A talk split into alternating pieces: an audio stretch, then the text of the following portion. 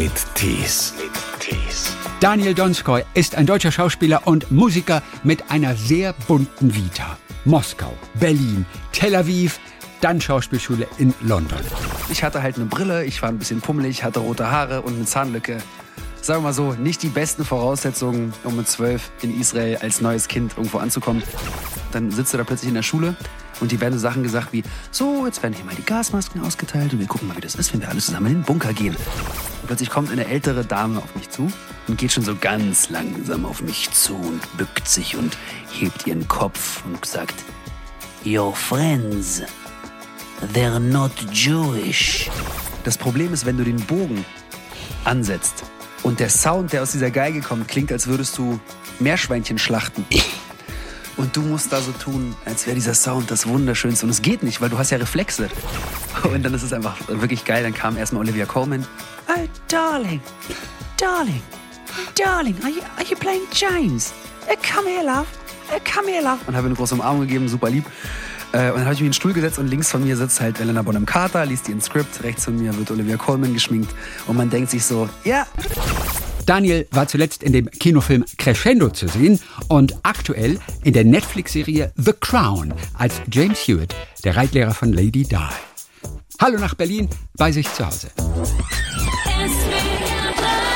Talk mit Tees. Hallo, einen wunderschönen guten Tag. Wie geht's? So, gut geht's. Bei dir auch? Der Lockdown macht dir nicht Ja. so zu schaffen, oder? Ach ja, irgendwie geht's dann doch zum Ende des Jahres. Irgendwann merkt man, man hat, ich habe mich die ganze Zeit gewehrt zu sagen, dass ich ein Problem damit habe. Und jetzt irgendwann kommt's dann doch so langsam so ein bisschen Richtung Weihnachten und man denkt sich, ja, ja, möge das Jahr doch einfach jetzt Rest in Peace. Rest in Peace 2020. Aber es geht ja dann auch erstmal wieder so weiter. Es ist ja nicht so, dass sich alles mal von heute auf morgen ändert. Wir können froh sein, wenn wir. Mitte nächsten Jahres irgendwo wieder in einer Normalität angelangt sind. Ne? Aber es ist doch wunderschön, wenn man sich über die Weihnachtszeit in eine Illusion flüchten kann von Güte, Freude und Familie.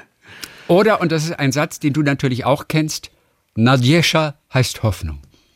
Absolut, Nadjescha ist äh, sehr, sehr wichtig. Also es, es, ist aber, es ist ich muss sagen, es ist, es ist nicht leicht dieses Jahr ähm, die ganze Zeit positiv zu bleiben, weil irgendwie die meisten Sachen, die einem diese Hoffnung geben oder die Sachen, die einen positiv inspirieren, sind halt für mich per se andere Menschen. Und ja. das ist einfach komplett weg. Dementsprechend, es ist manchmal ein bisschen, ein bisschen schwierig mit den Nadjezhna. Das Nadjezhna, das kennst du. Ich kenne es nur von einem Buchtitel. Einer der ARD-Korrespondenten, entweder war es Gerhard Ruge oder Gabriele Krone-Schmalz, die hatten damals ein Buch geschrieben. Und das hieß und da haben sie berichtet von, ihren, von ihrem Alltag in Moskau. Und das hieß Nadjescha heißt Hoffnung. Deswegen kenne ich dieses Wort einfach noch. Du kennst es aber, weil du in Moskau geboren wurdest, nach Deutschland gekommen bist, äh, Teil deiner Kindheit da verbracht hast. Dann bist du mit zwölf erstmal nach Tel Aviv, später wieder zurückgekommen als Student und auch als Straßenmusiker nach Berlin. Also das ist ein, ein buntes Leben bei dir, aufgewachsen, klar mit Russisch, mit Hebräisch auch, verstehen wir, mit Deutsch irgendwann und aber auch Englisch. Warum eigentlich Englisch? Beim Aufwachsen. Ich glaube, meine, ja, meine Eltern wollten einfach sehr, sehr früh, dass ich äh, Englisch lerne. Ich glaube, das war etwas, was sie in der Schule nicht gelernt haben in der Sowjetunion und haben mir relativ früh tatsächlich äh, da eine Lehrerin besorgt und haben mir einfach Englisch beigebracht und haben gesagt, das wird irgendwann in deinem Leben wichtig sein. Und lustigerweise hatten sie irgendwas, irgendwas hatten sie gesehen oder irgendwas hatten sie gewusst, weil mich hat's dann auch wirklich sehr, relativ schnell dann auch nach England verschlagen. Ja. Äh, und ich lieb's dort und ey, zu, ich bin so froh heute als Kind will man das alles nicht. Als Kind willst du nicht nach der Schule irgendwie zur Oma und du willst nicht Schach spielen lernen und du willst nicht Klavier spielen lernen und du willst nicht Russisch spielen lernen äh, und du willst nicht Pushkin lesen und heute irgendwie als herangehender Erwachsener denkt man sich, oh, eigentlich schon ziemlich geil, dass einem das alles in die Wiege mitgegeben wurde. Oh, du hast eine, und das ist ja auch so ein Klassiker, dieses Bild, du hast eine strenge russische Klavierlehrerin gehabt, die dich gequält hat. Also gequält hat sie mich nicht, aber sagen wir mal so, ich habe sehr viel, dafür, dass ich in Berlin aufgewachsen bin, war meine war meine Sozialisierung doch relativ Sowjetunion-like. Was haben deine Eltern eigentlich gemacht? Ihr seid ja tatsächlich damals als Flüchtlinge auch nach Deutschland gekommen. Was haben deine Eltern Genau. gemacht? Beruflich? Er studiert tatsächlich. Ja. Ähm, also meine Mama und mein Papa haben beide studiert. Äh, in Russland, das wurde aber damals nicht anerkannt. Äh, Die kamen tatsächlich, das hieß äh, über die Route der Kontingentflüchtlinge. Das war für jüdische Einwanderer aus der zerfallenen Sowjetunion. Ähm, und haben dann beide nochmal studiert. Meine Mama dann Soziologie, mein Vater äh, hat tatsächlich den direkten Job angeboten bekommen und Informatiker. Äh, also sehr, sehr, sagen wir mal, unkünstlerisch. Soziologe und Informatiker und dann das Kind wird leider Straßenmusiker. Oh fuck, oh fuck. Die Kindheit in Berlin, wie hast du die in Erinnerung? Bis du also zwölf wurdest, inwiefern war das eine glückliche Kindheit und unbeschwerte Kindheit? Schon recht unbeschwert. Also Ja. ich bin, ähm, wir sind relativ viel umgezogen. Das Geile als Kind ist, als Kind weißt du von ganz, ganz vielen Problemen nicht, wenn deine Eltern sie von dir fernhalten. Also mir war nie bewusst, dass wir in Anführungszeichen aus einer Kontingentflüchtlingsfamilie kommen. Das ist ein Satz, mit dem wurde ich erst viel, viel später äh, in Verbindung gebracht. Ich wusste nie wirklich, dass ich irgendwie Ausländer bin, außer bis, bis mir das jemand gesagt hat. Äh, Ich wusste nie, dass wir nicht viel Geld hatten. So, das weißt du alles als Kind nicht. Als Kind äh, habe ich viel Liebe bekommen von meinen Eltern und ähm, mir wurde gesagt, Junge, du kannst alles machen später. Du kannst alles erreichen. Sie waren streng und sie haben viel gefordert, aber es war trotzdem irgendwie eine glückliche Kindheit auf jeden Fall. Und ähm, Berlin war für mich die absolute Heimat. Dann bist du mit zwölf aber nach Israel gegangen, nach Tel Aviv, zusammen mit deiner Mutter, die einen neuen Lebensgefährten dann hatte. Der war wahrscheinlich aus, aus Tel Aviv, gehe ich mal davon aus. Äh, der war tatsächlich, der hatte deutschen, äh, deutschen Ursprung, aber hat schon lange in Israel gelebt. Und ja, das war, sagen wir mal so, da fing so ein kleines bisschen das Problematischere an, weil dann kommst du doch plötzlich in ein Land und da kannst du niemandem mehr erzählen, dass du von dort kommst, weil du sprichst einfach die Sprache nicht. Ja. Und generell in Berlin sozialisiert und dann im Nahen Osten, sagen wir mal so, vom Temperament ist alles schon so ein bisschen anders. Und als ja, pickliger Teenager Ja. ist das generell schwierig, weil man sich ja behaupten möchte und plötzlich hast du die Sprache nicht, mit der du dich behaupten kannst. Du hast nichts mehr, womit du dich identifizieren kannst. Du bist dann so ein bisschen verloren. Äh, auch das hat mich im Nachhinein wirklich ähm, gestärkt und stark gemacht. Aber so dieses erste Jahr Israel, oh Gott, ich habe die alle so verflucht, dafür, dass sie mich dahin geschickt haben. Ja, das glaube ich. Mit zwölf möchte man auch wirklich nicht aus seinem Freundeskreis rausgerissen werden. Da, obwohl gab's. Internet gab es schon so ein bisschen. Konntet ihr Kontakt halten übers Netz? Das ging schon bei dir, ne? Mit zwölf. Ja, Oder eher schon so ein nicht? bisschen und telefonieren, aber äh, das, das war alles noch nicht so, Nee, so nee. ausgeklügelt. Völlig klar. Und vor allem, wenn, ich glaube eher, wäre das vielleicht ein Land gewesen oder wäre das eine andere Stadt gewesen, in der ich mich nicht 90 Prozent meiner Zeit damit beschäftigt, äh, beschäftigen hätte müssen, äh, mich zu integrieren. Hätte ich auch mehr Zeit gehabt, mich mit meinen äh, Freunden aus der, aus, der, aus der Vergangenheit auseinanderzusetzen. Aber dort war es so schwierig, weil es so eine grundsätzlich unterschiedliche Kultur ist. Und das war schon, ja, es war schwierig, aber es war auch gut. Womit hast du am meisten Probleme gehabt? Mit dem Integrieren in der Schule, einfach zurechtkommen, Freunde finden. Was war denn das Schwierigste? Außer die Sprache. Kinder lernen ja sehr schnell. Ich sag mal, nach einem halben Jahr hast du wahrscheinlich Hebräisch gesprochen, oder? Ja, es ging wirklich relativ schnell. Hebräisch kann man auch, äh, also Sprechhebräisch lernt man relativ schnell. Okay, gut. Aber das Problem ist, Kinder sind scheiße und gemein. vor allem mit zwölf. So, und das Problem ist dann, du bist, also in Deutschland war ich der Russe, ja? Und dann war ich plötzlich der Deutsche. Und ich war so, hä, was? Ich dachte, also, und dann kriegst du halt, und dazu, ich hatte halt eine Brille, ich war ein bisschen pummelig, hatte rote Haare und eine Zahnlücke. Sagen wir mal so, nicht die besten Voraussetzungen, um mit zwölf in Israel als neues Kind irgendwo anzukommen. Und na klar ist die größte Problematik da, du willst dich anpassen und du willst dich integrieren, aber jeder sieht dir an, du willst es. Und wenn du etwas sehr, sehr willst, sehen es die Leute an und finden es nicht cool. Und das war, glaube ich, so das größte, das größte Problem. Ich kannte das vorher nicht. Ich kannte das nicht, fremd zu sein. Wann ist denn das besser geworden? Also als Jugendlicher dort. Wann bist denn du angekommen? Wann haben sie dich denn akzeptiert? Wann wurdest du nicht immer als Letzter in die Fußballmannschaft gewählt? Das ging dann so mit 16 tatsächlich. Boah, Ähm, vier noch Jahre ein paar Jahre später. später. Ja, aber zwischenzeitlich sind wir auch noch mal nach Deutschland hin und her gezogen, weil äh, da ist der Irakkrieg ausgebrochen. Und während der Irakkrieg ausgebrochen ist, ähm, also das ist auch interessant, du bist dann so in Israel und alles ist cool und dann sitzt du da plötzlich in der Schule und die werden so Sachen gesagt wie, so, jetzt werden hier mal die Gasmasken ausgeteilt und wir gucken mal, wie das ist, wenn wir alle zusammen in den Bunker gehen. So, auch so eine Sache, die mit zwölf so ein bisschen, ja, sagen wir mal so, ein bisschen prekär. Äh, oder, ja, geh doch lieber nicht in den Bus, der explodiert. Ähm, klingt jetzt im Nachhinein äh, tatsächlich kann ich drüber lachen zum Glück. Als Kind ist das alles total total weird. Ähm, Hat es dir Angst Dann gemacht? sind wir Irgendwie nicht, komischerweise. Ja. Es hat mich ähm, auch da wieder. Nee, weil es wurde so normal behandelt von meinem Außen. Und wenn die Gesellschaft, also wenn alle Kinder einfach die Gasmasken nehmen und dann da runtergehen und sagen, ja, pf, ah, scheißegal, ah, ja, scheiße, Mann, ja, kein Bock, aber machen wir. Und keiner hat Angst, keiner weint, dann nimmst du das auch wahr als total normal. Das ist ja genauso wie ähm, das für die ganz normal ist, dass mit 18 alle ins Militär gehen. Das ist nicht, keiner weint. Also es ist so. Das ist Teil der Sozialisierung, Teil der Kultur. Es ist Teil des Lebens. Also wird nicht hinterfragt. Und ähm, man gewöhnt sich sehr, sehr schnell an, an alles, was ein bisschen von außen prekär erscheint. Man muss das nur ein bisschen für sich annehmen und relativ schnell hat man das zu seinem eigen gemacht. Ähm, aber nachdem wir zweimal wieder hin und her gezogen sind und ich dann mit 16 äh, gewachsen bin, mein Mann stehen konnte so ein bisschen, das hat mir sehr geholfen. Und ich bin dann halt auch, auch schon in die Highschool gekommen dort und es war dann nicht mehr dieser kleine Ort, in dem wir gewohnt haben, weil es war Tel Aviv, es war eine große Schule. Und, ähm, und dann war es irgendwie geil und dann wollte ich da auch nicht mehr weg erst. Bis dann ich kurz vor 18 festgestellt habe, ach stimmt, meine ganzen Freunde gehen ins Militär. Okay, ja, Ich habe einen deutschen Pass, ich muss gar nicht. Stimmt.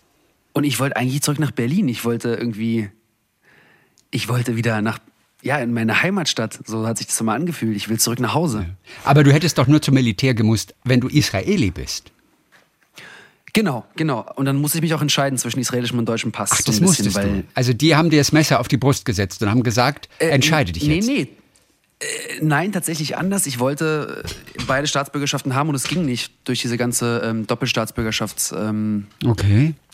Problematik in Deutschland. Und hätte ich den israelischen genommen, hätte ich den deutschen abgeben müssen. Und muss man leider sagen, also Mhm. ganz klar sagen, der deutsche Pass ist einer der besten Pässe, die man haben kann. Den gibt man nicht ab. Nein. Ja, und dann bin ich mit 18 äh, wirklich äh, wieder hier in Berlin gelandet. Tatsächlich gar nicht so weit weg von hier, wo ich gerade sitze. Ja. Um Und krass mal Biologie zu studieren. Etwas, was ja mit Ja, deinem ja. jetzigen Leben überhaupt nichts mehr zu tun hat. Aber man probiert sich halt aus, ne? Ja, ich hatte eine sehr romantische Vorstellung von, von dem, was ein Biologiestudium Ah. sein könnte. Also ich, ich, es war das einzige Fach, mich haben Fächer interessiert in der Schule. Ich war in der Schule, ich war ein guter Schüler, aber doch recht desinteressiert.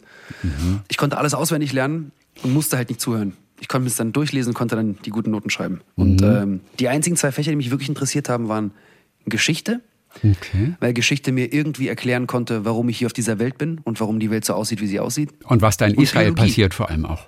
Was in Israel passiert. Ähm, in Israel wird im Geschichtsunterricht natürlich aber auch sehr viel über äh, den Zweiten Weltkrieg gesprochen und den Holocaust. Also es sind wirklich so verrückte Themen, die dir da, vor allem als jemand, der in Deutschland aufgewachsen ist, für den das so, ja, hier wird ja drüber gesprochen, viel. Und in Israel wird aber anders drüber gesprochen. In diesem Konzentrationslager sind so und so viele Juden umgekommen. In diesem Konzentrationslager sind so und so viele Juden umgekommen. Und lass uns das alles auswendig lernen. Und das war für mich auch so, oh Gott. Und dann haben alle mal gesagt, ah Daniel, du bist doch Deutscher. Ja. Und ich so, äh, mhm, ja, ja, klar. Oh Gott, hast du darunter gelitten?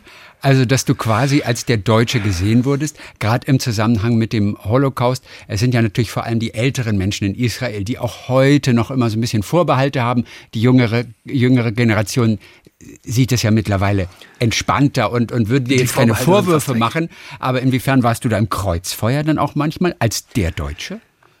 Ich nicht, weil ich mir das gar nicht, äh, nee. Äh, ich muss aber dazu eine richtig lustige Anekdote. Ähm, ich war ein Jahr später in Berlin und habe dann drei meiner besten Freunde nach Israel mitgenommen, um den Israel zu zeigen. Tel Aviv und cool und Party. Und das waren Leute, mit denen ich hier im Tacheles im besetzten Kunsthaus gearbeitet habe. Also wirklich so, sagen wir so, linksliberale Hipster-Berliner. Und habe gesagt, ja, das ist gar kein Problem. In Israel es wird keiner euch darauf ansprechen. Also es kann nichts passieren. Und am zweiten Tag sind wir direkt nach Jerusalem gefahren und sind vor der Klagemauer und fanden das alles total toll. Und plötzlich kommt eine ältere Dame auf mich zu, die aussieht wie aus so einem Disney-Film, die Hexe. Und geht schon so ganz langsam auf mich zu und bückt sich und hebt ihren Kopf und sagt, Your friends, they're not Jewish. Und ich so, ja, ähm, nee, nee, die sind äh, aus Deutschland.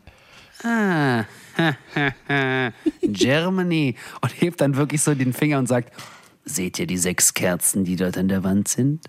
Die sind für die sechs Millionen Juden, die eure Eltern umgebracht haben. Und ich war nur so, oh Gott, oh Gott, jetzt habe ich den einen Menschen gefunden. Wie hat sie uns gefunden? Und wirklich, und meine drei Kumpels wirklich gucken mich an und waren so, oh mein Gott, was war das? Und ich habe mich in Grund und Boden geschämt. Weil ich dachte, ich habe so behauptet, wirklich wochenlang behauptet, nichts wird passieren. Ihr werdet nie in so ein Gespräch verwickelt. Und dann wirklich das Erste, es war wie, äh, wie so ein, ja, wie so ein Disney-Film war das Ganze. Äh, die ist dann auch gegangen äh, und die hatten eine tolle Zeit in Israel. Und für mich war das echt bis heute so. Der erste Mensch, den ich treffe, ist eine echt etwas, etwas verwunderte Ach, alte. Dame. Als du in Berlin dann warst wieder, sind deine Freunde aus Tel Aviv, sind ja mittlerweile dann eingezogen worden. Es gab ja dann auch sicherlich einen militärischen Konflikt, dass sie auch richtig im Einsatz waren. Wie hast du dich gefühlt, dass du plötzlich als Deutscher dann, du hast dich ja dafür entschieden, einfach so in Sicherheit warst hier und im Nest saßt im Prinzip? Ja, äh, richtig schlecht. Ja, tatsächlich. Ähm, ja, also zum Teil konnte ich es ausblenden, zum anderen Teil musste ich Nachrichten nicht gucken. Weil natürlich, wenn du auch Berichterstattung aus dem Ausland guckst über die Inlandskonflikte in Israel, ist die Berichterstattung immer anders. Das heißt, es wirkt immer schlimmer. Klar, wenn du weißt, irgendwie, dein Bruder ist gerade an der Grenze, deine zwei besten Kumpels sind gerade wahrscheinlich über der Grenze und deine Mama sitzt im Bunker, ist das halt ein Kackgefühl. Auf der anderen Seite habe ich mir immer gesagt, bringt es jetzt was, wenn ich mich einschreiben lasse? Und ich hatte zweimal wirklich den Gedanken, vielleicht muss ich einfach jetzt dahin fliegen. also einschreiben zum. Militär, ne? Ja, Mhm. zum Militär. Vielleicht muss ich das einfach machen. Vielleicht ist das mein, meine Verantwortung als. Ja, und ja. dann, und dann fing es genau an. Verantwortung als was? Mhm. Weil ich mir halt nie diese Plaketten gegeben habe. Ich habe gesagt, okay, aber ich bin nicht Israeli. Ich bin irgendwie Jude in Deutschland.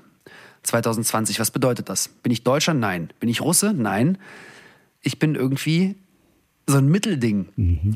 Und, und das hat es auf der einen Seite so leicht gemacht, im Leben in jedes Land anzukommen und in jedem Land Anschluss zu finden. Auf der anderen Seite so schwierig gemacht, Verantwortung zu übernehmen für nationale Konflikte, für nationale Ereignisse. Und militärische Konflikte sind etwas, da musst du schon wirklich, also wenn du überlegst, du schreibst dich ein und setzt dein Leben aufs Spiel, was es ja dann wirklich ist, um was zu verteidigen. Und du machst es aus einer freiwilligen Basis. Musst du davon überzeugt sein. Und ich war es, also na- natürlich wollte ich, dass meine Eltern sicher sind. Natürlich wollte ich, dass meine Freunde nicht fallen und wollte und will, dass Israel ein safes Land ist. Und auf der anderen Seite habe ich gesagt, okay, was macht das mit meinem Leben? Was macht das mit mir als Mensch, wenn ich diese Entscheidung jetzt auf ganz freiwilliger Basis treffe? Und da muss man sagen, ich hatte das Privileg, auf freiwilliger Basis diese Entscheidung nicht treffen zu müssen. Und das hat, das hat schon was mit mir gemacht auf ganz tiefen psychologischer Ebene, natürlich. Aber das hat auch eine Distanz kreiert zwischen mir und meinen Freunden.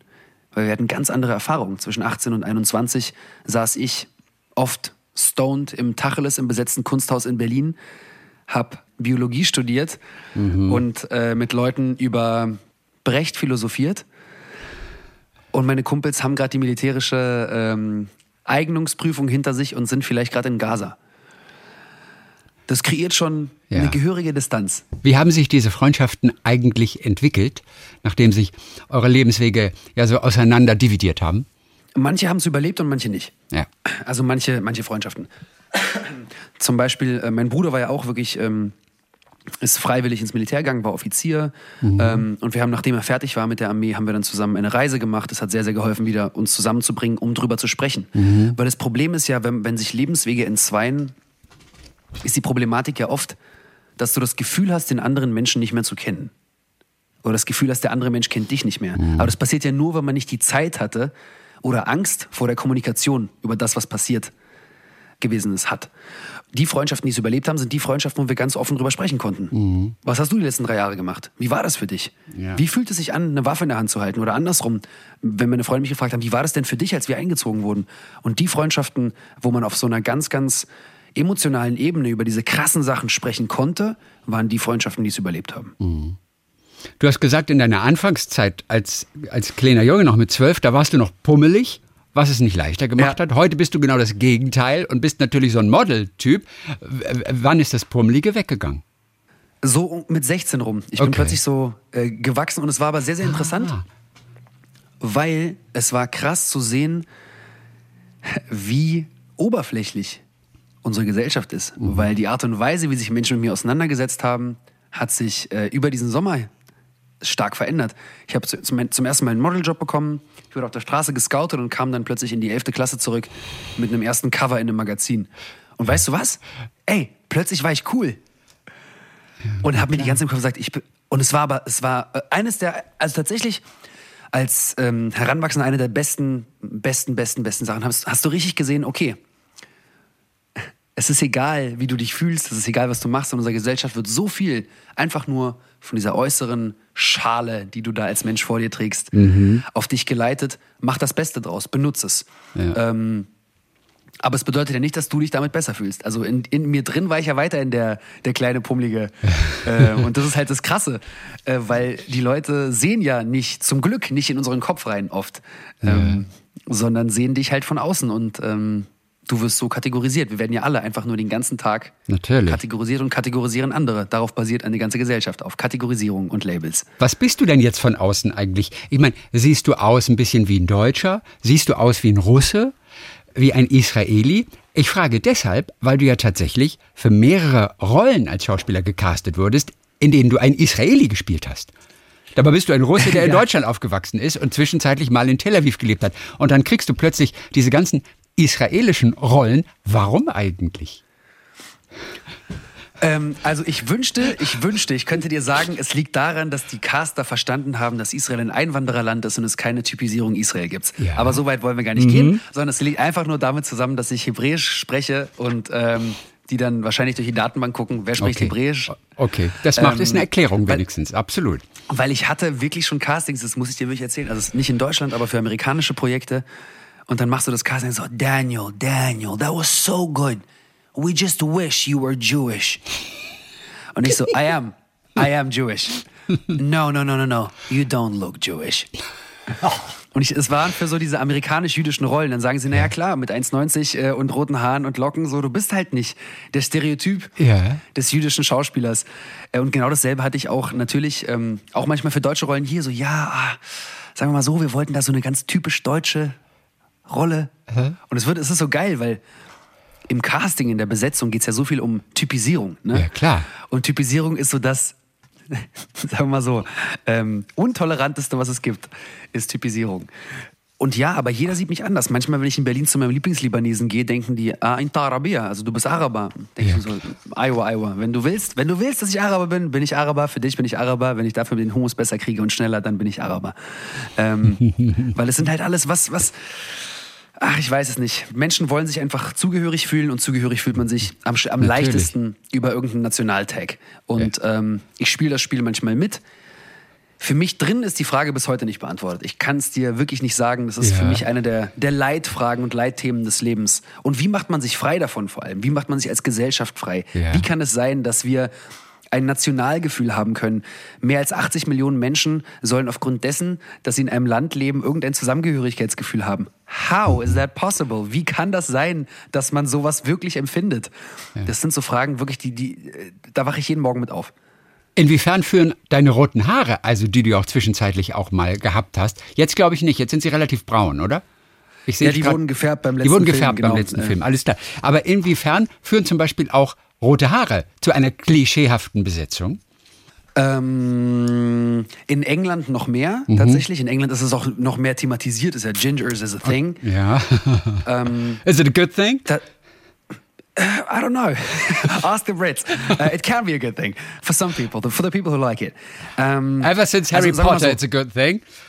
Absolutely. Ron Weasley. Ron. Ähm, also, es, es, es hat sich sehr gewandelt, weil früher war der Rothaarige entweder der Outlaw Ja. oder halt der Nerd. Der Kleine mit der, mit der Brille sozusagen. Mhm. Das hat sich durch, ähm, durch Homeland sehr gewandelt. Durch, ähm, durch Damian Lewis hat sich das gewandelt. Richtig, durch ähm, genau. äh, auch so Prince Harry. Und glaube ich, dadurch, dass ein paar rothaarige Menschen doch in Anführungszeichen zu Sexsymbolen wurden, hat sich dann auch die Sichtweise auf Rothaarige gewandelt. Äh, auf der anderen Seite habe ich auch das Glück, ich bin halt nicht äh, so ein Rothaariger, der sozusagen diese komplett weiße Haut Ja, hat ja. und irgendwie an Ja. alle Venen durchsieht und nicht am ganzen Körper äh, Sommersprossen hat, weil da auch wieder wirst du anders gesehen. Und äh, du, du hast ja auch einige Rollen gehabt für homosexuelle Rollen. Wie schwul muss man eigentlich spielen tatsächlich für solche Rollen? Was wird da erwartet? Ah, da hatte ich echt schon Probleme in Castings. Da bin ich wirklich schon mal ins Casting gegangen und habe einfach eine Rolle gespielt, weil es eine Rolle war. Ja. Ja. Also, der, ich glaube, die Rolle hieß David und ich bin einfach rein und habe halt David gespielt. Und klar, im Breakdown stand, die Rolle ist LGBT. Ja. Ich so, okay. Und dann kam wirklich der Regisseur so, Daniel, hast du den Breakdown gelesen? Und dann ich so, ja. Der ist schwul. Und ich so, okay. Ja, das habe ich nicht gesehen. Und dann meinte ich so, aha. Und wie, wie siehst man das? Also, erklär's mir bitte. Naja, keine Ahnung, das muss ja für den Zuschauer ersichtlich sein. Und dann meine ich so, aha, warum muss das für den Zuschauer ersichtlich sein? Naja, weil so ist die Rolle angelegt. Und dann, ich, ich bin schon so oft in Diskussionen geraten, aber ich gerate in solche Diskussionen Ja. Generell sehr oft. Weil es nicht nur, bei- nicht, nicht, nur bei, nicht nur bei Sachen wie, wie der Sexualität, auch bei Religion oder bei generell bei politischen Einstellungen, dass man dann immer alles so, ja, man will, dass die Rolle dann so eine Kategorisierung ist. Diese Rolle steht jetzt für diesen Teil der Community. Und ja, ich finde, wir sind so weit entfernt davon, dass, dass ähm, ich finde es super, dass es mittlerweile mehr homosexuelle Rollen gibt, dass diverser besetzt wird, dass verschiedene Geschichten erzählt werden. Auf der anderen Seite, wenn du dir dann so Formate anguckst, wie, keine Ahnung, ähm, wie heißt das hier? Prince Charming. Äh, Das ist, diese, das ist so eine Dating-Sendung, sowas wie der Bachelor Okay, äh, mhm. für, für, für, für schwule Jungs so. Ja. Und da wird aber so krass, so krass im Klischee besetzt. Und die, Mhm. und, und die Hälfte von denen, also die sind ja alles echte Menschen. Ja. Aber die Besetzung ist so, dass du halt nicht den normalen Typen hast, der auch noch nebenbei schwul ist, sondern du suchst und zeigst Leute, die sozusagen am besten hätten sie schwul oben auf der Stirn tätowiert. Und am besten hätte man noch ein Regenbogenfähnchen, mit dem man rumläuft und schreit, Hello, I'm gay. By the way, I'm gay. Und das ist äh, leider, äh, da ist man noch weit entfernt von, äh, von echter Diversität, weil wenn das mal irgendwann gar keine Rolle mehr spielt, wenn ein Charakter in einem Film dargestellt wird, welcher Sexualität er angehört, welche Religion er angehört, dann sind wir vielleicht dran, divers zu sein. Mhm. Aber da, das ist noch ein wirklich, wirklich langer Weg. Ja. Gut, bei dir ist aber wenigstens der Vorteil, dass du tatsächlich für verschiedene Kulturbereiche in Frage kommst. Das ist ja ganz toll. Die israelischen Rollen sind ja auch wirklich interessante. Dein erster Kinofilm, der letztes Jahr draußen war, Crescendo, da hast du einen, einen, einen richtig guten Stargeiger gespielt, einen israelischen, der ein bisschen widerstrebend jetzt in einem Orchester mit Palästinensern spielen soll. Das ist ein gesponsertes Friedensprojekt dort. Das ist ein Konflikt, der war dir vertraut, den, den kennst du, konntest zum ersten Mal ja wahrscheinlich auch so, so richtig selbsterlebtes, selbstgefühltes mit in eine Rolle einbringen. Insofern wirklich ganz, ganz toll. Und du bist auch Musiker, also du hast Klavier gelernt, du hast Gitarre, glaube ich, gelernt, aber Geige konntest du bis dahin, glaube ich, noch nicht. Wie gut Nein. musstest du Geige spielen, um einen Stargeiger in diesem Kinofilm spielen zu können? Das Schwierigste an dieser Geschichte ist es natürlich, also spielen kann man alles, so tun, als wäre man gut. Das Ja. ist äh, die, die Hauptaufgabe eines Schauspielers. Aber das Problem ist, wenn du den Bogen ansetzt und der Sound, der aus dieser Geige kommt, klingt, als würdest du Meerschweinchen schlachten. Du aber das Gesicht eines erhabenen Geigers haben musst. Das war die größte Problematik. Weil du musst es ja fühlen und spüren, aber es klingt halt wirklich ganz schlimm und dein Ohr blutet förmlich schon, weil es einfach alles neben dem Ton ist. Es ist alles schief, es ist laut, es ist schrecklich und du musst da so tun, als wäre dieser Sound das Wunderschönste. Und es geht nicht, weil du hast ja Reflexe. Also ganz auf ganz, ganz physiologischer Ebene. Natürlich. Wenn du schlimme Töne von dir gibst, zuckt dein Auge und dein Gesicht verzieht sich. Und Ja, das geht klar. alles nicht. Und ich hatte aber Wenn Kreide an der Tafel quietscht, dann kannst du nicht Oh ja, einfach genau. lächeln. Das geht einfach nicht, tatsächlich. nein, es okay, funktioniert nicht. Genau, weiter. Äh, Und ich hatte wirklich sehr, sehr viele Stunden Geigenunterricht, um halt wirklich zu lernen, wie man so einen Bogen ähm, führt. Weil man will ja auch wirklich aussehen wie ein Geiger. Ja, total. Auf der anderen Seite 90 Prozent der anderen Kollegen und Kolleginnen waren halt ein echtes Orchester. Oh Gott. Und die beiden Rollen, äh, Sabrina Amali, die die palästinensische Geigerin gespielt hat, Ja. und äh, ich, der den israelischen Geiger gespielt haben, konnten beide nicht Geige spielen. Und die erste Probe, da dieses Orchester spielt und dann gibt es so eine Szene, in der wir die äh, Soli haben. Ja. Und der Regisseur sagt, der Dror Sahavi, ja Daniel, Sabrina, los, steht doch mal auf und spielt. Und, dieses, und wir haben dieses Orchester vorher noch nie getroffen gehabt und die spielen und gehen davon aus, wir sind Geiger. Und dann setzen wir beide diese Geigen an und fangen an, Und ihr spielt einem Orchester- Playback, nicht? Also in dem Fall kommt für euch tatsächlich ein Playback, das wird zugespielt, ne? Na, Nur für unsere Spuren. Das Orchester spielt for real. Ach, oh Gott. Aber das Playback hat auch nicht funktioniert, weil es war ein Proberaum. Und dieses Orchester guckt uns wirklich an. Und ich, hab, ich, hab, glaub, ich bin doch, glaube ich, noch nie so entgeistert angeguckt worden. Also die haben mich angeguckt so, was machst du hier? Was? das, du bist eine Beleidigung für klassische Musik. Also du impersonifizierst den, den, den Abgrund der Gesellschaft. Es war, es war wirklich, äh, ich habe noch nie so eine Blicke gesehen. Und, äh, man Total fühlt sich immer So, peinlich. ja, massiv peinlich. Und dann muss man sich erstmal erklären, sorry, no, I'm an actor, I'm an actor, I'm not actually a violinist. Ja. Weil die waren ein tatsächliches Orchester. Äh, Und der Dreh war sehr besonders, klar. Er hat einen Konflikt dargestellt, den ich gut kenne. Auf der anderen Seite auch hier stellst du ja, um Sachen zu dramatisieren, gewisse Klischees dar. Ne? Und meine Rolle war, in Anführungszeichen, der böse Israeli. Natürlich. Den du nur ungern wahrscheinlich gespielt hast. Also so schwarz-weiß wollte wolltest du ihn ihn- wahrscheinlich nicht darstellen. Natürlich nicht, natürlich nicht. Auf der anderen Seite muss man ja immer nicht für, nur für den Charakter denken und auch nicht für sich selbst denken, sondern für den großen Bogen des Filmes. Und dennoch habe ich mich wirklich sehr viel auch äh, mit Draw auseinandergesetzt. Ähm, Ja. Und zum Glück sind wir beide hitzige Menschen und konnten uns gut miteinander auseinandersetzen. Ähm, Und es gab ja auch echte Israelis einfach, und echte Palästinenser, die dort zusammenarbeiten mussten. Auch für die war das nicht immer Ja, ja, leicht klar. die ganze Zeit, ne? nicht immer leicht, aber eigentlich total geil, Mhm. weil sie weg vom Konflikt, wie auch in diesem Film, also es ga- gab eine krasse Analogie, Ja. was im Film passiert ist und was in der Tatsächlichkeit passiert ist, weil weg vom Konfliktherd können sich Menschen super miteinander verstehen. Weil es gibt keinen Checkpoint, es gibt keinen Soldaten, der da steht. Ja. Äh, ich muss gerade nicht ins Militär, du äh, hast vielleicht gerade nicht die Hamas gewählt. Ähm, Und sie haben die gemeinsame Sprache, die Musik natürlich, das ist ganz Absolut. wichtig. Und bei, die meisten sprechen entweder Hebräisch oder Arabisch und konnten sich super miteinander verstehen und die Musik natürlich auch. Also es war sehr, sehr zusammenschweißend und hat natürlich auf eine gewisse Art und Weise die Utopie der Hoffnung geschürt. Ich sage Mhm. bewusst Utopie der Hoffnung, weil das Ganze ist wiederum in einer Sekunde vorbei, wenn Ja. etwas passiert oder wenn alle wieder zu Hause sind. Ja. Leider. Ich glaube, eine der wirklich spannendsten Szenen dieses Films, das war ja auch, wo das Orchester sozusagen eine Therapiesitzung bekommt. Und alle sollten irgendwie so Sachen herausschreien, die ihnen passiert sind. Inwiefern waren das echt? Inwiefern habt ihr der Text, der geschrieben wurde, aufgesagt? Oder inwiefern hat jeder wirklich aus seinem Herzen heraus alles rausgelassen, weil man ja durfte? Ich glaube, die Leute, also gescriptet war es nicht. Es gab Okay. keinen vorgeschriebenen Text. Ich glaube, es war für viele schwer, ihre persönlichen Geschichten rauszuschreien, aber sie haben sozusagen Symbol für ihre Kultur geschrien oder Symbol für ihre Geschichte. Weil viele der anderen Schauspieler, der, der vor allem der, der Orchesterkollegen, waren ja Orchestermusiker äh, Musiker und gar nicht Schauspieler. Und du lernst ja wirklich in der Schauspielschule drei Jahre lang an deinen emotionalen an deine emotionale Mitte zu kommen, sie zu benutzen und dann auch wieder Emotionen abzuschalten. Und ich glaube, das war für viele der in Anführungszeichen Laienschauspieler sehr, sehr schwierig, sich dahin zu lassen und sich zu erlauben, sowas zu schreien. Ich weiß, ich hatte eine sehr lustige Konversation mit Sabrina Amali, meine Kollegin, die ähm, die palästinensische Geigerin gespielt hat. Sie musste irgendwann schreien, Kusachtak Yahud. Ähm, das ist eine harte Beleidigung auf, auf Arabisch. Und äh, ich weiß noch, sie hat mir erzählt, sie hat ihrer Mutter das erzählt, dass sie jetzt in Israel gerade dreht und muss schreien in Israel.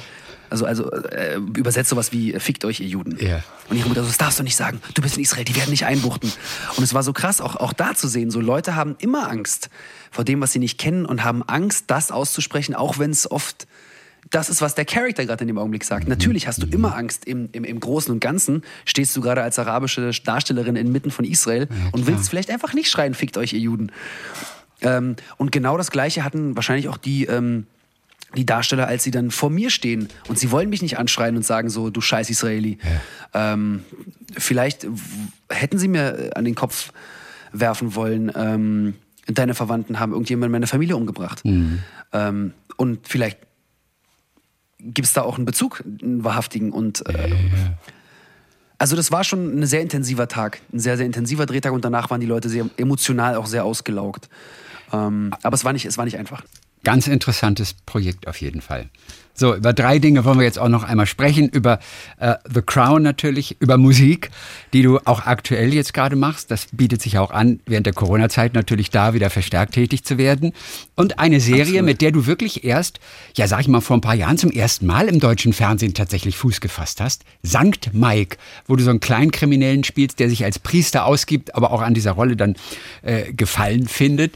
Äh, der, der, wie religiös warst denn du? Wie gut kanntest du dich denn tatsächlich aus? Als Priester dann auch tatsächlich?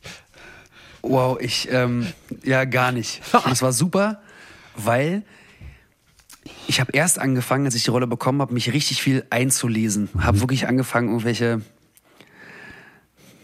also wirklich Berichte und Auslegungen des Neuen Testamentes zu lesen, habe dann verstanden, bringt mir alles überhaupt nichts. Ja. Am besten ist es, wenn ich mit meinem Charakter, den ich da spiele, zusammen lerne. Dass wenn ich in dieses Buch gucke Richtig, natürlich. oder wenn ich Vater Unser aufsprechen soll und ich es wirklich nicht kann, wird es umso lustiger. Weil ich konnte es nicht. Ich habe in der Schule nie Vater Unser sagen Ja. müssen. Ich, ich hatte, bevor ich zu, also wirklich, ich glaube, bevor ich bei St. Mike war, habe ich in meinem Leben noch nie das Vater Unser gehört. Vollkommen. Weil ich halt aus einer russisch-jüdischen Familie komme. Da gibt's das nicht. Und das war wirklich, muss ich sagen, ziemlich lustig. Wahrscheinlich auch für die Komparsen, weil wir, hatten, wir waren irgendwann in der Kirche und haben gedreht und dann sagte er so, ja, Daniel, du bete jetzt mal vor. Ja. Und, und dann. Äh, Stand, stand ja, aber nicht im Drehbuch Vater- als Text zum Lernen.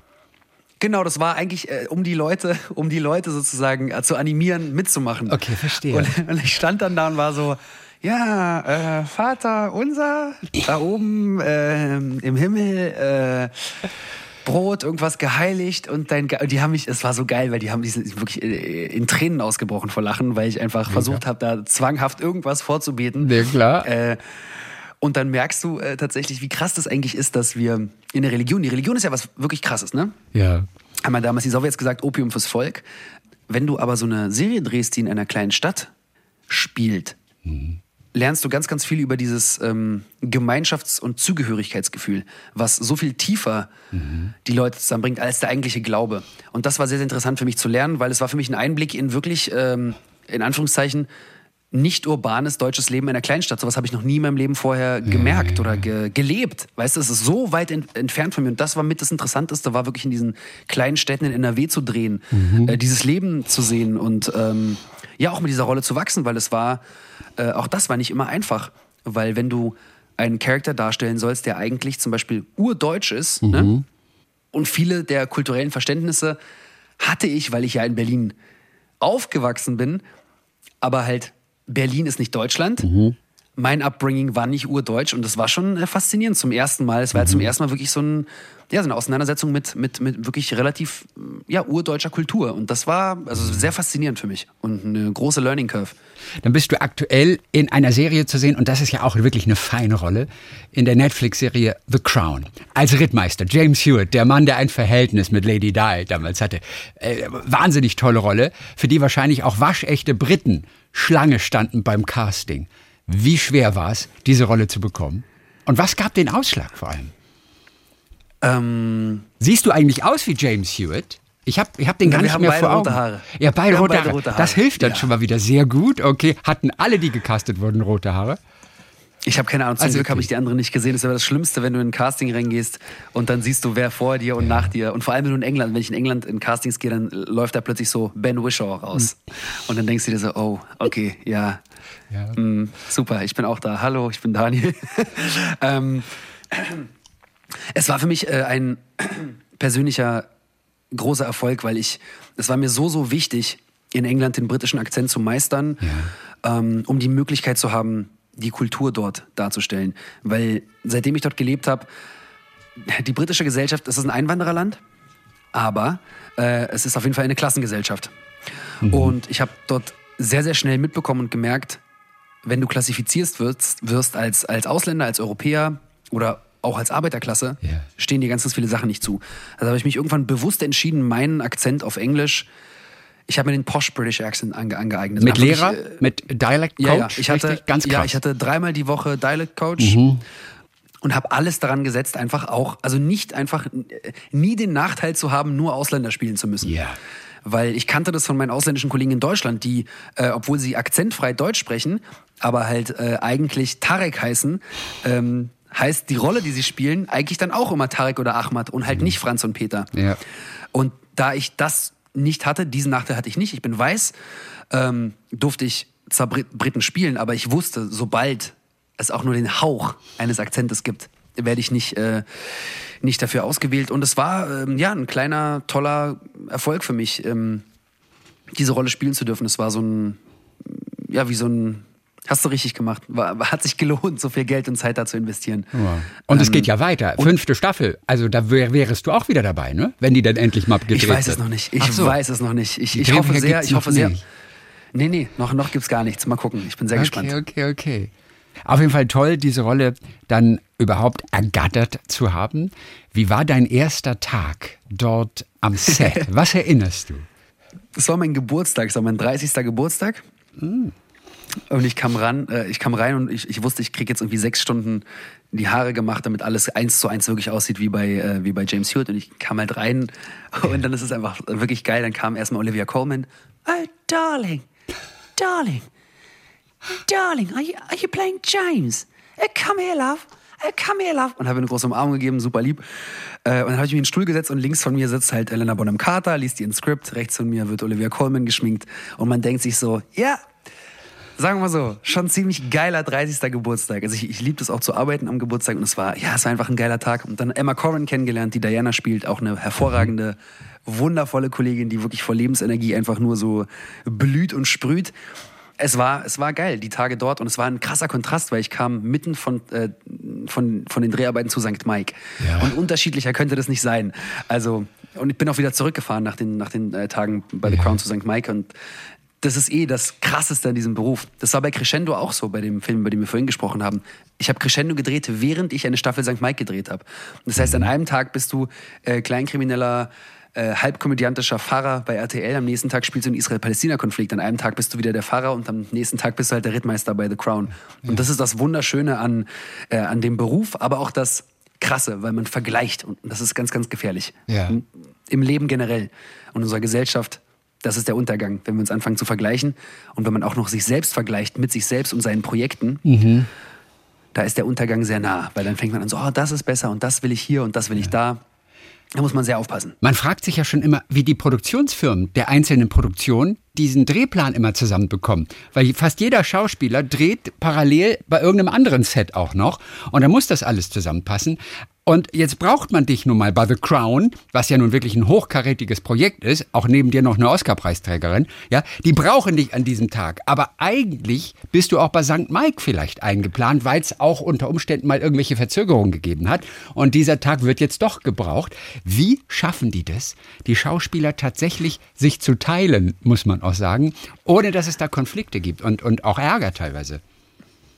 Ohne Ärger und Konflikte funktioniert das halt eben leider nicht. Okay, ähm, weil jeder natürlich zu hundertprozentig davon überzeugt bist, dass er der Wichtigere ist. Ja, klar. Also jeder Produzent ist ja davon überzeugt, dass der Schauspieler bei ihm jetzt sein muss. Und zum Glück äh, wird das meiste im Idealfall vorher vertraglich geregelt. Und man will wirklich nicht in diesen Produktionssitzungen dabei sein, wo diese Pläne geschnürt werden, weil das muss wirklich eine Katastrophe sein. Und dann geht es ganz viel darum, einfach zu fragen und zu bitten. Und manchmal ist es einfach nicht möglich. Ich hatte auch schon Drehs, da hatte ich ähm, auch während der, während der Serie ein Angebot für einen echt guten, niceen amerikanischen Film. Und hatte das Angebot und bin zur Produktion gegangen und gesagt, so könnt ihr es irgendwie möglich machen, Ja. dass ich zwei Wochen nach New York fahre. Mit Al Und Pacino und haben Robert De Niro drehe dann. No, noch nicht ganz, aber es war wirklich auf dem Weg zu was echt Wunderschönem. Und dann haben sie mich einfach angeguckt und gesagt, Daniel, tut uns leid. Nein. Ja. Und dann kannst dann kann ich nichts machen. Ich habe einen Vertrag unterschrieben. Ja, klar, ich kann nicht sagen, absolut. ja okay, ich fliege jetzt doch. Äh, ich tschüss. Das ist schon äh, schon krass. Ähm, weil manchmal kommen so Sachen äh, dir über den Weg und du kannst sie einfach nicht machen, weil du einen Vertrag unterschrieben hast. Das ist ja, ja, du bist ja Söldner als Schauspieler. so Absolut, bisschen, ne? absolut. Du hast dich ja für eine Zeit irgendwo eingeschrieben und bist dann dort und äh, andere Menschen verfügen über deine Zeit und über deine Entscheidung. Und es ist bei Serienformaten eh krass, weil du es ist ja über Monate und Monate und Monate. klar. Also äh, muss man sich schon bewusst sein, bevor man sowas anfängt. Diese Reitstiefel von James Hewitt, die wolltest du natürlich wirklich möglichst hochkarätig auch ausfüllen. Da- Das heißt, du hast dich wahrscheinlich wirklich intensivst auf diese Rolle vorbereitet. Was gehörte alles dazu für dich, um diesen James Hewitt zu packen? Also ich bin Schauspieler, ich komme fast immer vom, vom Physischen. Ich versuche mir nicht so viele Gedanken über die Rolle zu machen, sondern zu versuchen, erst sie erstmal zu äh, physisch zu erleben und habe mir einfach so viel wie möglich Videomaterial über ihn angeschaut. Und zum Glück gibt's da relativ viel. Ja. Äh, da gibt's diese Interviews, wo er nach Dianas Tod natürlich überrannt wird von den ganzen äh, Yellows in, äh, in England. Es gibt eine ganze Dokumentation über ihn. Die Produktion hat mir auch Videomaterial zur Verfügung gestellt. Und ähm, ich fand ihn einen sehr, sehr interessanten Charakter. Der war für mich wie so eine Katze. Ich arbeite auch sehr, sehr gerne mit Tieren, um, um Charaktere herzustellen. Der war wie, so ein, wie so ein roter Kater. So, du kannst ihm nie in den Kopf gucken. Ja. Er ist irgendwie ein bisschen süß, aber du siehst, er führt was im. Also, da ist immer was Berechnendes im Blick. Und du kannst ihn nicht greifen. Trotzdem fühlt er sich wohl, obwohl er nicht reinpasst. Und so ein bisschen habe ich ihn versucht, irgendwie ähm, darzustellen. Und ja, also im Idealfall guckt man bei lebenden Personen, guckst du dir einfach im Idealfall so viel wie möglich an, Ja. wer sie halt im echten Leben wirklich waren. Hast du mit ihm gesprochen eigentlich? Hat er schon kommentiert, wie du ihn gespielt hast? Nein. Äh, wir hatten am Set, äh, wir hatten am Set ähm, einen, einen Freund von ihm da, der äh, über ihn so ein bisschen erzählt hat. Ja. Also es ist schon sehr, sehr interessant. Auf der anderen Seite darf man sich halt nicht so viele Gedanken darüber machen, weil man macht ja keine 1 zu 1 Dokumentation. Das ist ja trotzdem eine fiktionale auch Serie, basierend auf geschichtlichen Natürlich. Ja, ja. äh, Elementen. Ähm, und auch da muss man natürlich verstehen, du bist gerade da für den großen Bogen der Geschichte. Dementsprechend musst du gewisse Sachen so darstellen, wie sie jetzt gebraucht werden. ja, natürlich. Genau. Wie nervös warst du eigentlich am ersten Drehtag dort? Schon. Also da war ich zum ersten Mal wieder nach der Schauspielschule, glaube ich, so richtig nervös wie bei einem allerersten Drehtag. Ja. Weil du bist dann so, oh Gott, diese Menschen und diese krassen Menschen und diese Regisseure und diese Produktion. Das war halt riesig, weißt du, du kommst dann da an, das sind halt einfach so ein Fuhrpark an LKWs in dieser Maske, 37 Maskenplätze und Perückenmacherinnen und also es ist schon, ähm, es war wunderschön, aber klar, man ist noch ein bisschen, bisschen nervöser als Ja. halt bei einer Serie, wo du jeden Tag bist und die Hauptrolle spielst und dich ganz, ganz safe fühlst. Die Nervosität verfliegt dann aber auch tatsächlich relativ schnell wahrscheinlich, oder? Sobald der erste, Ja, ja. die erste Einstellung gedreht ist, da geht alles seinen Gang, ne? Absolut, absolut. Jetzt verstärkt war mal auch Zeit für neue Songs tatsächlich auch. Wann hast du angefangen, so richtig, auch ernsthaft, tatsächlich Pop-Musik, in dem Sinne Pop, Rock, Soul, was auch immer es ist, das auch für dich zu produzieren tatsächlich? Was war der Startschuss? Also Musik gemacht, wie gesagt, habe ich wirklich schon ganz, ganz lang und wollte es eigentlich immer nur für mich behalten, weil es war mein Outlet. Nur, nur, also nur für mich, so abends halt, also siehst, hier ist mein, äh, mein Klavier ist immer mit mir dabei, meine Gitarre auch, weil das war für mich einfach die beste Art und Weise, mit der ich runterkommen konnte. Einfach mich hinsetzen, spielen und ähm, oder wenn es gesellschaftlich kritisch ist, irgendwo was rappen oder einfach irgendwas schreiben, Texte produzieren und diese aber halt nicht fürs Publikum, sondern für einen selbst, für die Kreation. Das war so der eine künstlerische Outlet, den ich nicht sharen musste. Ja. Und irgendwann war ich so, oh Mann, aber ich, in mir brennt's eigentlich, auf die Bühne zu gehen. Und ich weiß, es war meine allererste Talkshow in Deutschland. Ja. Da war ich im Kölner Treff. Da war Nana Muscori äh, auch Gast. Und äh, nach dem ähm, äh, sehr lustigen Talk, äh, auch mit Nana, Ja. äh, kam dann jemand von ihrer Plattenfirma äh, zu mir und äh, meinte so, ey Daniel, wir beobachten dich schon länger, so äh, komm doch mal vorbei bei uns in der Plattenfirma. Das ist relativ lustig, dass die Plattenfirma von Nana Muscuri auf dich zukommt. Das ist, das ist Ja, ja. Es war sehr lustig, genau. Ich meine, so, ich mache aber jetzt keinen Schlager, wenn ihr das wollt. Ähm, und ähm, ich habe dann mit etlichen Plattenfirmen zu tun gehabt, die ähm, natürlich das Ganze auch als Business sehen. Und ich habe direkt gesehen, was es bedeutet, wenn Leute auf dich zukommen, die damit Geld verdienen wollen. Kannte das ziemlich gut von, ähm, vom deutschen Privatfernsehen, was es bedeutet, für einen großen Konzern zu arbeiten und wie viel künstlerische Freiheit man dann hat und habe mich dagegen entschlossen, ähm, es mit einem großen Label zu tun. Anfangs. Ähm, aber es war für mich nochmal diese Bekräftigung, ja, mach's einfach. Das war für mich im Leben so ein Leitweg, immer, egal was. Wenn du eine Idee hast und irgendwie das Gefühl hast, irgendwas in dir brennt dafür, tu es einfach. Hab keine Angst, mach's. Was ist das Schlimmste, was passieren kann? Im schlimmsten Fall äh, klappt's nicht. Ja. Das ist halt am Ende, das ist halt das Krasse. Das muss man sich im Leben immer wieder sagen. Wenn irgendwas nicht funktioniert, hat man nichts verloren, weil man hatte es vorher nicht. Ja, stimmt. Es sei denn, man hat es zu sehr gewollt. Dann tut's Das weh. stimmt. Dann tut's weh. Ne, wehtun tut's auch so. Also auch jetzt als Independent-Künstler tut es alles weh, weil es einfach sehr viel Geld, Zeit und Nerven kostet. Und im Zeitalter, wo man nicht touren kann und hofft, dass man 0,04 Cent pro Stream auf Spotify verdient, Ja. sagen wir mal so, ist, ist, ist keine leichte Aufgabe, aber ähm, ich merke einfach, wie man mit der Musik nochmal Leute anders erreichen kann. Und zwar mitten ins Herz. Und das ist etwas, was mir an der Musik halt so wichtig ist. Und was man für ein Feedback da von den Leuten bekommt. Du, du erreichst einfach direkt emotionale Punkte, Wundepunkte Natürlich. der Menschen. Und, das ist das Schöne. Und du hast sofort eine Reaktion. Das tut ja als Schauspieler dann auch mal gut, wenn man nicht jetzt Theater spielt die ganze Zeit, sondern vor allem auch Filme dreht. Nun hast du eine Clubtour, hast du auch gemacht. Ich weiß, ihr habt Ja. 3000 Tickets, habt ihr verkauft sogar. Lief eigentlich gut, aber damit verdienst du keinen Cent, ne? Nicht mal mit 3000 Nee. Tickets. Nee, das war äh, eine erste Tour. Für eine erste Tour war das eh relativ, äh, relativ gut. Also wir haben sechs Städte gespielt, es waren 500er, 500er Locations, war überall ausverkauft. Und dann habe ich auch, da genau, habe ich meine Kalku bekommen und war so, oh, Cash, Cash, Cash, Dollar, Dollar, I'm rich, bitch. Ja, äh, sagen wir mal so. genau, da stand dann so eine gute, eine gute Null. Aber das kann doch Aber eigentlich nicht sein, wenn man sechsmal ausverkauft hat. Da stimmt doch was in der Planung eigentlich nicht. Naja, überleg mal, äh, du hast ein Team von mindestens 12, 13 Leuten, die du halt alle per Ja, Tag klar. bezahlst. Äh, Du fährst von A nach B, äh, du hast Unterkünfte, Miete von Lichtern, von Tontechnik und in meinem Kopf, in meinem Kopf war ich genau, genau, war ich, ich genau dasselbe. Das kann doch nicht sein. Ihr habt das einfach falsch kalkuliert, ihr seid scheiße, wo ist mein Geld? Und dann haben sie mir halt die Kalku gezeigt und ich habe verstanden, ach so krass. Nee, Mhm. das ist sogar sehr, sehr gut kalkuliert und äh, so ist halt ähm, die Welt. Und man fängt an erst zu verdienen, wenn man dann in die Tausender-Locations geht. Ja. Ähm, und das wäre jetzt eigentlich auch der Plan gewesen. Im Februar wäre ich auf große Tausender-Location-Tour gegangen, aber Ja. wie die Corona-Götter es so wollten, Ja. So wird bleibt das erstmal nicht stattfinden. so bleibt diese Clubtour dann eine reine Investition in die Zukunft. Und wenn du irgendwann mal Vorprogramm von Bruce Springsteen auf der Berliner Waldbühne spielst, dann weißt du, es hat sich damals rentiert. Absolut. Absolut. Ja, das ist, ja, das, weißt du was, das war eine der geilsten Erfahrungen, diese Tour, weil mir ging es da wirklich äh, sehr, sehr marginal darum, Geld damit zu verdienen.